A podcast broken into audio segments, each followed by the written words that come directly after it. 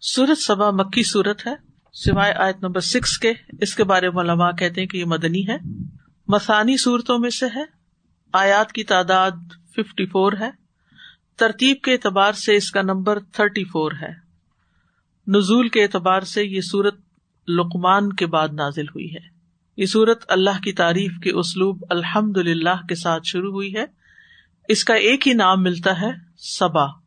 یہ نام ان قوموں میں سے ایک قوم کے نام پر ہے جو جزیرہ عرب کے جنوب میں رہتی تھی اور یہ قوم سبا ہے۔ اس کا نام کئی اور مقامات پر بھی آیا ہے، جیسے سورت نمل۔ اس سورت کا نام سبا اس لیے ہے کیونکہ اس قوم کا واقعہ اس سورت کے علاوہ اتنی تفصیل کے ساتھ کہیں اور بیان نہیں ہوا۔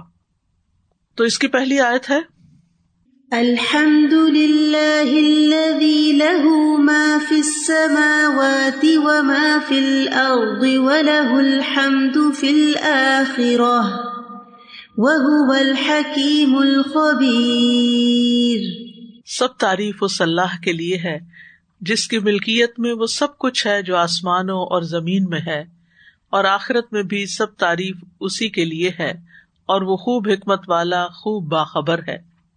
قرآن مجید میں الحمد للہ کے ساتھ شروع ہونے والی پانچ صورتیں ہیں۔ اور یہ ان میں سے ایک صورت ہے جن کی ابتدا الحمد للہ سے ہوتی ہے۔ وہ صورتیں ہیں سورت فاتحہ، انعام، کہف، صبا اور فاتر۔ اگر قرآن مجید میں ان صورتوں کی پلیسمنٹ دیکھیں، تو سب سے پہلے سورت فاتحہ سے آغاز ہوتا ہے۔ سمت پارے میں سورت انعام ہے۔ پھر پندرہویں پارے میں سورت کہف ہے، پھر بائیسویں پارے میں جا کر سورت سبا اور فاتر ہے تو آپ دیکھیے، اگر قرآن مجید کو چار حصوں میں تقسیم کیا جائے، تو ہر ربا کے اوپر، ہر ربا پر الحمد للہ ہے۔ اللہ سبحان تعالیٰ کی تعریف سے اس کتاب کا آغاز ہوتا ہے۔ الحمد للہ رب العالمین، سورت فاتحہ کا۔ مخلوق کا آغاز بھی اس کی تعریف سے ہوتا ہے۔ الحمد للہ خلق السماوات والارض وجا الظلمات و نور سب تعریف اللہ کے لیے ہے جس نے آسمانوں اور زمین کو پیدا کیا اور اندھیروں اور روشنی کو بنایا۔ پھر کتاب اتارنے پر، قرآن مجید کے نازل کرنے پر اللہ کی تعریف۔ الحمد للہ انزل ابد ہل کتاب ولم یج اللہ وجا سب تعریف اللہ کے لیے جس نے اپنے بندے پر کتاب نازل کی اور اس میں کوئی کجی نہیں رکھی۔ پھر فرشتوں کی تخلیق میں اس کی تعریف۔ الحمد للہ فاطر السماوات والارض، جاعل الملائکۃ رسلا اولی اجنحۃ مثنا و ثلاث و رباع، یہ سورۃ فاطر کی آیت ہے پہلی۔ تو اس میں آپ دیکھیے کہ اللہ سبحانہ تعالیٰ کی تعریف ہے یعنی کتاب کے نزول پر، کتاب کے آغاز پر، تخلیق کے آغاز پر، تخلیق کی بات کرتے ہوئے، کتاب کے نزول پر، فرشتوں کی تخلیق پر۔ تو الحمد للہ لہو معاف سماوات و معاف الارض، اور اس صورت میں اللہ سبحان تعالی کی ملکیت پر کہ آسمانوں اور زمین کی ملکیت اسی کی ہے۔ اس بات پر الحمد للہ شکر ہے کہ یہ سب کچھ اللہ سے بلونگ کرتا ہے۔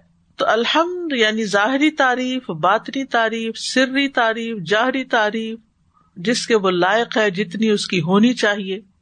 اور ال کا لفظ جو ہے یہاں استغراق کے لیے ہے۔ استغراق کا لفظ غرق، جب کوئی چیز غرق ہوتی ہے تو کیا ہوتا ہے؟ پوری کی پوری پانی کے اندر چلی جاتی ہے۔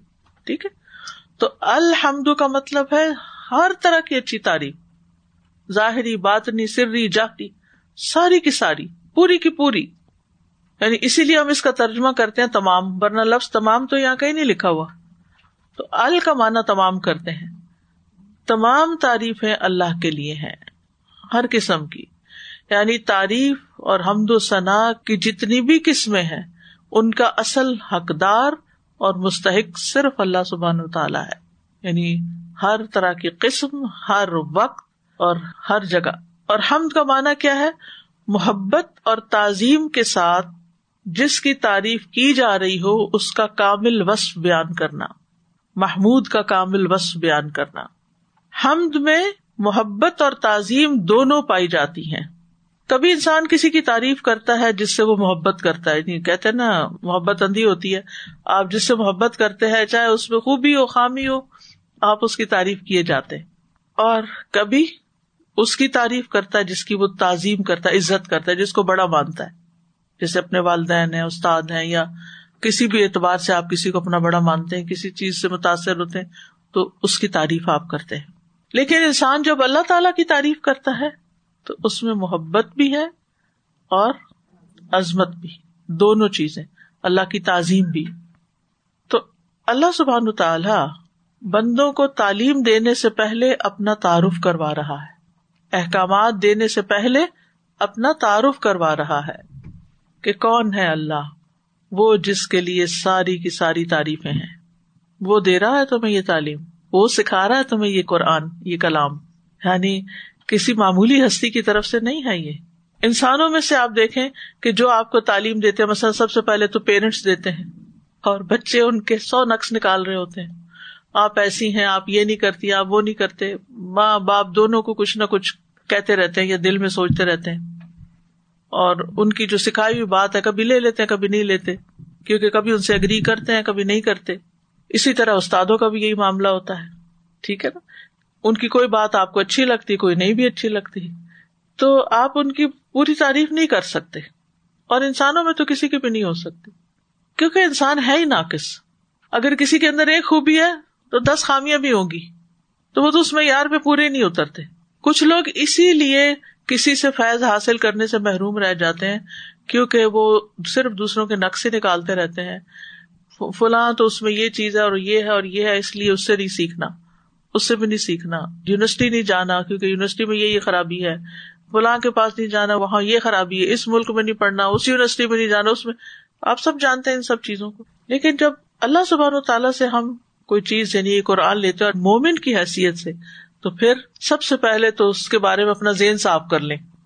وہ پرفیکٹ ہے، وہ کامل ہے۔ ہر چیز اسی کی ہے۔ لہو معاف سماواتی و معاف کوئی بھی چیز سوچو، سب کچھ اس کا ہے۔ انسانوں کے پاس کیا ہے؟ یعنی ہم انسان، انسانوں کو تولتے ہیں نا کس پہ؟ ان کے پاس ہے کیا؟ یہ کہاں سے آئے؟ کون ہے؟ بچے بھی اپنے ماں باپ کے بارے میں سوچتے رہتے ہیں، ان کے پاس کیا ہے، کیا نہیں؟ ہمارا گھر ایسا کیوں ہے؟ گاڑی ایسی کیوں نہیں؟ فلاں ایسی چیز۔ ہمارے پاس یہ چیز کیوں نہیں؟ اللہ سبحان تعالیٰ ہر چیز اسی کی ہے۔ ہر چیز اسی کی ہے۔ وہی بادشاہ ہے، وہی قادر مطلق ہے۔ ساری اختیارات اس کے پاس ہے۔ ساری صفات اس کی اچھی ہے وہ سب سے بڑا ہے، اسی نے پیدا کیا ہے۔ تو سب سے پہلے اللہ سبحان تعالیٰ نے اپنی ذات کی خود حمد بیان کی ہے۔ حمد کے الفاظ کے ساتھ جب انسان اللہ کی تعریف کرتا ہے، تو ہم کے معنوں میں شکر بھی پایا جاتا ہے۔ لیکن یہ نہیں کہا گیا کہ اشکر اللہ کیونکہ حمد کا لفظ زیادہ بلیغ ہے۔ اس کا دائرہ زیادہ عام اور وسیع ہے۔ حمد نعمتوں پر بھی کی جاتی ہے اور دیگر کاموں پر بھی کی جاتی ہے مثلاً آپ کسی کے اچھے اخلاق کی وجہ سے اس کی تعریف کرتے ہیں۔ لیکن اگر حمد کا صرف شکر کیا جائے، تو شکر صرف کسی کی طرف سے کوئی نعمت یا کوئی احسان ملتا ہے ہمیں تو پھر ہم شکر ادا کرتے ہیں۔ کوئی ہم پر کوئی احسان کرتا ہے، ہماری کوئی مدد کرتا ہے، کوئی خدمت کرتا ہے، تو ہم اس کا شکریہ ادا کرتے ہیں۔ لیکن جو اللہ تعالی کی حمد کرتا ہے، وہ اس کا شکر بھی ادا کرتا ہے اور اس کی تعریف بھی کرتا ہے۔ ابن منظور ایک لغبی ہے وہ کہتے ہیں کہ حمد کا کلمہ شکر بھی ہے اور شکر سے زائد بھی ہے۔ حمد کیا ہے؟ کلمہ شکر۔ یعنی اللہ کی تعریف کیوں کرتے شکر ادا کرنے کے طور پر، لیکن یہ اس سے زائد ہے۔ خالی شکر میں سارا مفہوم نہیں آتا۔ تو اللہ کے لیے سب تعریف کیوں ہے؟ ہر قسم کی حمد اللہ کے لیے کیوں ہے؟ کیونکہ وہ اپنے اوصاف، اپنی صفات کی بنا پر اس کا مستحق ہے۔ اور اس کے تمام اوصاف کامل ہے پرفیکٹ ہے اوصاف کس کو کہتے ہیں؟ ایٹریبیوٹس اس کے جو صفات ہیں۔ یعنی ایک تو یہ ہے کہ اس کی جو صفات ہیں، ان کی بنا پر ہم اس کی تعریف کرتے ہیں۔ پھر اس کی صفات کامل بھی ہیں۔ پھر اس کے احسانات کی بنا پر اس کی تعریف کرتے ہیں کہ اس نے ہمیں سب کچھ دیا۔ پھر اس کے افعال کی بنا پر جو کچھ وہ کرتا ہے، اور یہاں پر اس کی ملکیت کی بنا پر ہم کر رہے ہیں کہ جو کچھ آسمانوں اور زمین میں ہے، وہ سب اسی کا ہے۔ وہ پوری کائنات کا مالک ہے۔ سارے خزانوں کی کنجیاں اسی کے پاس ہے سب کچھ اس کے پاس ہر چیز کا مالک ہے۔ تاکہ ہم آخری یعنی قیامت کے دن جا کے ہی نہ کہیں وہ نیور نیو ہمیں تو پتہ ہی نہیں تھا کوئی سرپرائز نہ ملے۔ تو یہ بھی اس کا انصاف کا ایک تقاضا ہے۔ بالکل۔ یہاں تو پولیس بھی پکڑتی ہے تو کہتی ہے you have the right to remain silent تو یعنی وہ کریمنل کو اس کے رائٹس بتا رہے ہوتے ہیں۔ صحیح۔ تو یہ اللہ کی عظمت ہے اور یہ بالکل ایروگینس نہیں ہے میں بچوں کو بتاتی ہوں۔ بچے بعض اوقات سوال کرتے ہیں اللہ اپنی تعریف کر رہے ہیں؟ تو میں نے کہا یہ تو آؤٹ آف ہز مرسی آپ دیکھیں گے عام طور پر بھی یہ ہوتا ہے کہ جب آپ کسی سے ملتے ہیں تو آپ کیا کرتے ہیں سب سے پہلے؟ سلام کرتے ہیں، اس کا انٹروڈکشن لیتے ہیں، اپنا کرواتے ہیں۔ جب دنیا میں بھی جیسے کوئی کلاس ہوتی ہے، جو ٹیچر پہلے دن آتا ہے، پہلا کام کیا کرتا ہے؟ اپنا تعارف سبجیکٹ کا تعارف، جہاں بیٹھے آپ، اس کا تعارف۔ تو اللہ سبحان و تعالیٰ اپنی تعریف بیان کر رہے ہیں کہ لہو ما فسماوات و ما فل جو کچھ بھی آسمانوں اور زمین میں ہے، اس کا ہے۔ اس میں عقل غیر عقل سبھی شامل ہیں۔ آسمان میں فرشتوں کی تعداد ان گنت ہے، جسے اللہ کے سوا کوئی شمار نہیں کر سکتا۔ رسول اللہ صلی اللہ علیہ وسلم نے فرمایا، آسمان چرچراتا ہے اور اس کا حق ہے کہ چرچرائے۔ وہ جو چیچی کی آواز نکلتی ہے نا کسی چھت سے۔ اس ذات کی قسم جس کے ہاتھ میں محمد صلی اللہ علیہ وسلم کی جان ہے۔ وہاں تو آسمانوں میں ایک بالش بھر بھی جگہ ایسی نہیں جہاں کوئی فرشتہ سجدے میں اپنی پیشانی رکھے اللہ کی حمد کے ساتھ اس کی تصویر نہ کر رہا ہو۔ اور آسمانوں کی وسط کا ہم اندازے نہیں کر سکتے۔ سارے کے سارے آسمان بھرے پڑے ہیں، ان فرشتوں سے جو سجدے میں پڑے ہوئے اتنے عبادت گزار ہیں۔ وہ معاف لرد اور جو کچھ زمین میں وہ بھی سب اسی کا ہے۔ ولا الحمد فل آخرہ اور آخرت میں بھی اسی کی حمد ہوگی۔ یعنی اللہ تعالیٰ کی تعریف صرف دنیا کی حد تک نہیں بلکہ آخرت میں بھی ہوگی۔ سورت القصص میں آتا ہے وہ اللہ اللہ اللہ ہوا لہ الحمد فل اولا ول آخرا و لہ الحکم و الہ ترجاؤن اور وہی اللہ ہے جس کے سوا کوئی معبود نہیں۔ اسی کے لیے دنیا اور آخرت میں سب تعریف ہے، اسی کے لیے حکم ہے اور اسی کی طرف تم لوٹائے جاؤ گے۔ دنیا میں تمام مخلوق اللہ کی حمد بیان کر رہی، تو سب بح السماوات سب ولرد و منفی ہننا ساتوں آسمان اور زمین اور جو کچھ ان میں ہے، سب اس کی تصویر کر رہے ہیں۔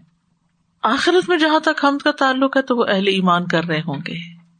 یعنی اللہ تعالیٰ نے ان کو جو ایمان کی نعمت سے نوازا اور جو احسان کیا، دنیا میں بھی وہ اس کا شکر ادا کرتے ہیں اور آخرت میں بھی کریں گے۔ جنت کے ملنے پر اور حشر کے میدان میں نبی صلی اللہ علیہ وسلم اللہ تعالیٰ کی ایسی تعریف بیان کریں گے، جس سے پہلے کبھی نہیں ہوئی۔ جنتی جنت میں جانے کے بعد اللہ کی تعریف کر رہے ہوں گے۔ وقال الحمد للہ صدقنا وعدہ و اورسن الردن طب امن الجنت حیث نشا فنعم اجر العاملین۔ سب تعریف اللہ کے لیے ہے، جس نے ہم سے اپنا وعدہ سچ کر دکھایا اور ہمیں اس زمین کا وارث بنایا۔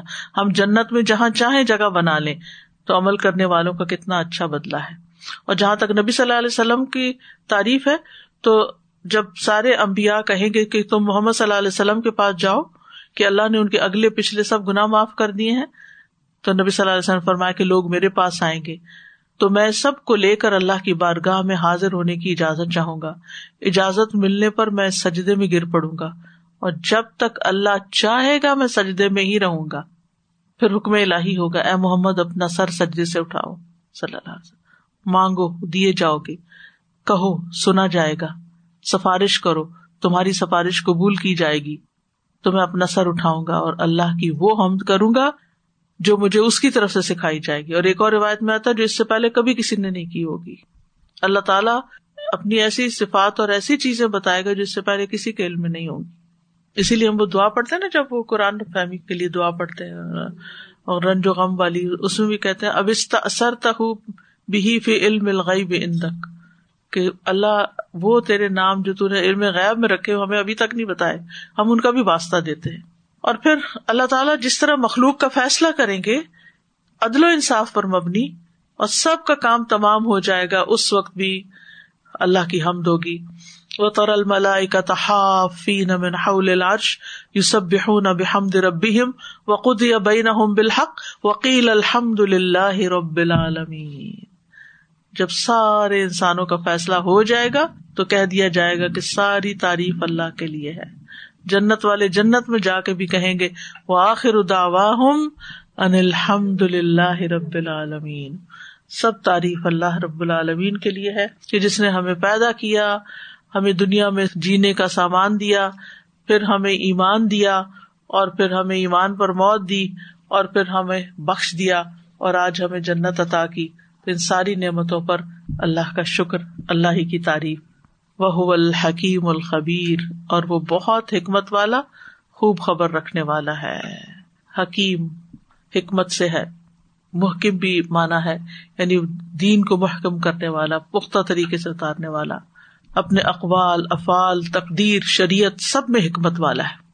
اور الخبیر ایسا خبردار ہے کہ جس پر کوئی چیز چھپی ہوئی ہے ہی نہیں۔ ہر چیز کو خوب جانتا ہے۔ ظاہر باطن، ہر چیز کو۔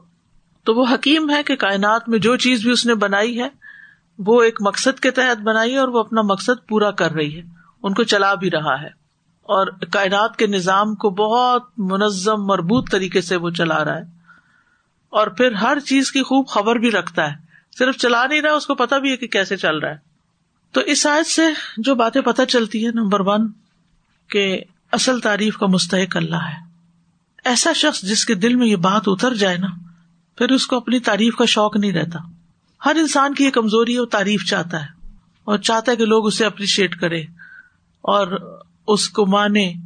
لیکن جس دل میں اللہ کی بڑائی آ جاتی نا، اور اللہ کی ہم کا شوق آ جاتا ہے، پھر اگر کوئی اس کی تعریف کرے بھی تو اس کو اچھی نہیں لگتی، وہ کہتا ہے کہ یہ بھی اللہ کی طرف پھیر دو، کیونکہ جو میرے پاس ہے وہ بھی اللہ ہی کا دیا ہوا ہے۔ میرا اپنا ذاتی کچھ بھی نہیں ہے۔ لہٰذا وہ اللہ سبحان تعالیٰ کی تعریف کرتا ہے اور بہترین الفاظ کے ساتھ نبی صلی اللہ علیہ وسلم کہا کرتے تھے اللہ ملک الحمد. اللہ تیرے لیے تعریف، مل اسماواتی و مل الردی و مل اماش تمن بادو اے اللہ، تیرے ہی لیے ہر قسم کی تعریف ہے جس سے آسمان بھر جائے زمین بھر جائے اور اس کے بعد ہر وہ چیز جسے تو چاہے بھر لے۔ تو باقی تو کچھ بچا ہی نہیں نا۔ پھر یہ سب اللہ ہی کی تعریف۔ پھر اسی طرح نبی صلی اللہ علیہ وسلم ہر حال میں اللہ کی تعریف بیان کرتے، خوش ہوتے تب بھی الحمد للہ اللہ بنیاتی تتم الصالحات، اور غمگین ہوتے تب بھی الحمد للہ اللہ کل حال۔ اللہ سبحان تعالیٰ ہم کو پسند بھی کرتے ہیں۔ اسود بن سری کہتے ہیں کہ میں شاعر تھا، میں نبی صلی اللہ علیہ وسلم کے پاس آیا۔ میں نے کہا، یا رسول اللہ، میں نے اپنے رب بزا وجاللہ کی کچھ ہمدیہ کلمات کے ساتھ مدا کی ہے۔ آپ نے فرمایا سنو، بے شک تمہارا رب حمد کو پسند کرتا ہے۔ یعنی تم نے اگر ایسے کوئی شعر کہیں تو رب اس کو پسند کرتا ہے۔ اور نہ صرف یہ کہ پسند کرتا ہے، بلکہ اس پر اجر بھی دیتا ہے۔ اور کتنا اجر، بھر کے اجر الحمد للہ تو میزان کو بھر دیتا ہے۔ اور پھر الحمد للہ ہی کثیرہ جو ہے، وہ اتنا وزنی کلمہ ہے۔ رسول اللہ صلی اللہ علیہ وسلم نے فرمایا، ایک آدمی نے الحمد للہ ہی کثیرہ کہا، اس کلمے کو لکھنا فرشتے پہ بہت زیادہ بھاری ہوا۔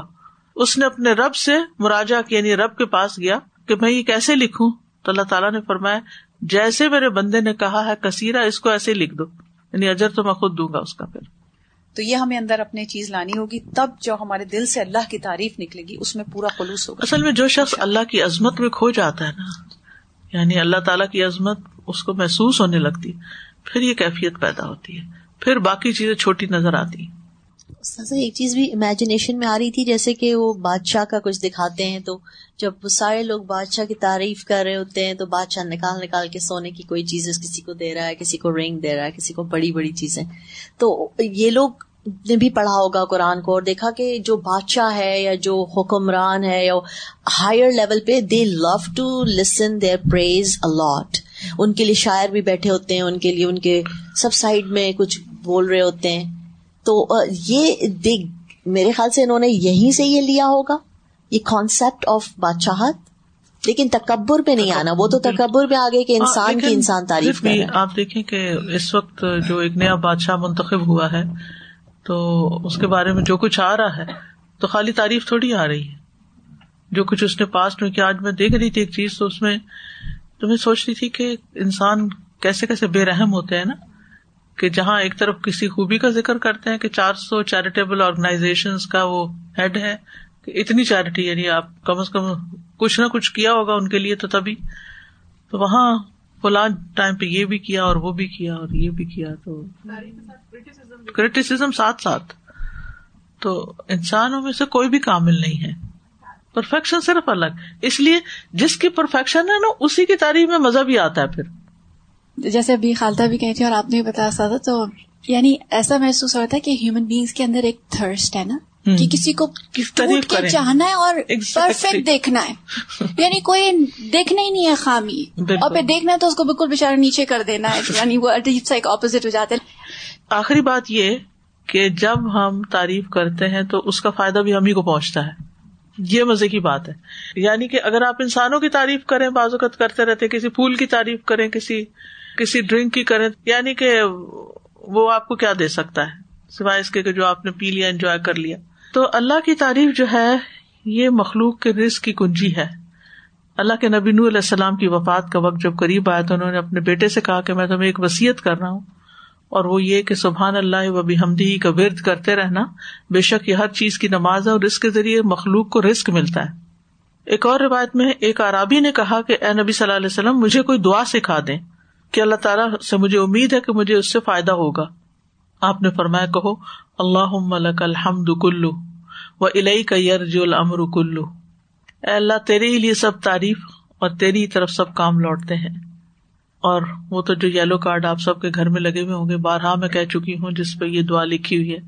الحمد للہ عدد اما خلق، الحمد للہ مل اما خلق، الحمد للہ عدد اما فما واتی وما فل ارد الحمد للہ عدد اما احسا کتاب و الحمد للہ علامہ احسا کتاب الحمد للہ عدد کل شعی و الحمد للہ مل اکل شعی نبی صلی اللہ علیہ وسلم نے فرمایا، کیا میں تمہیں شب و روز اللہ کے مسلسل ذکر کرنے سے افضل ذکر نہ بتاؤں؟ کہ ایک یہ کہ تم سارا وقت ذکر کرو اور ایک یہ کہ یہ کلمات پڑھو۔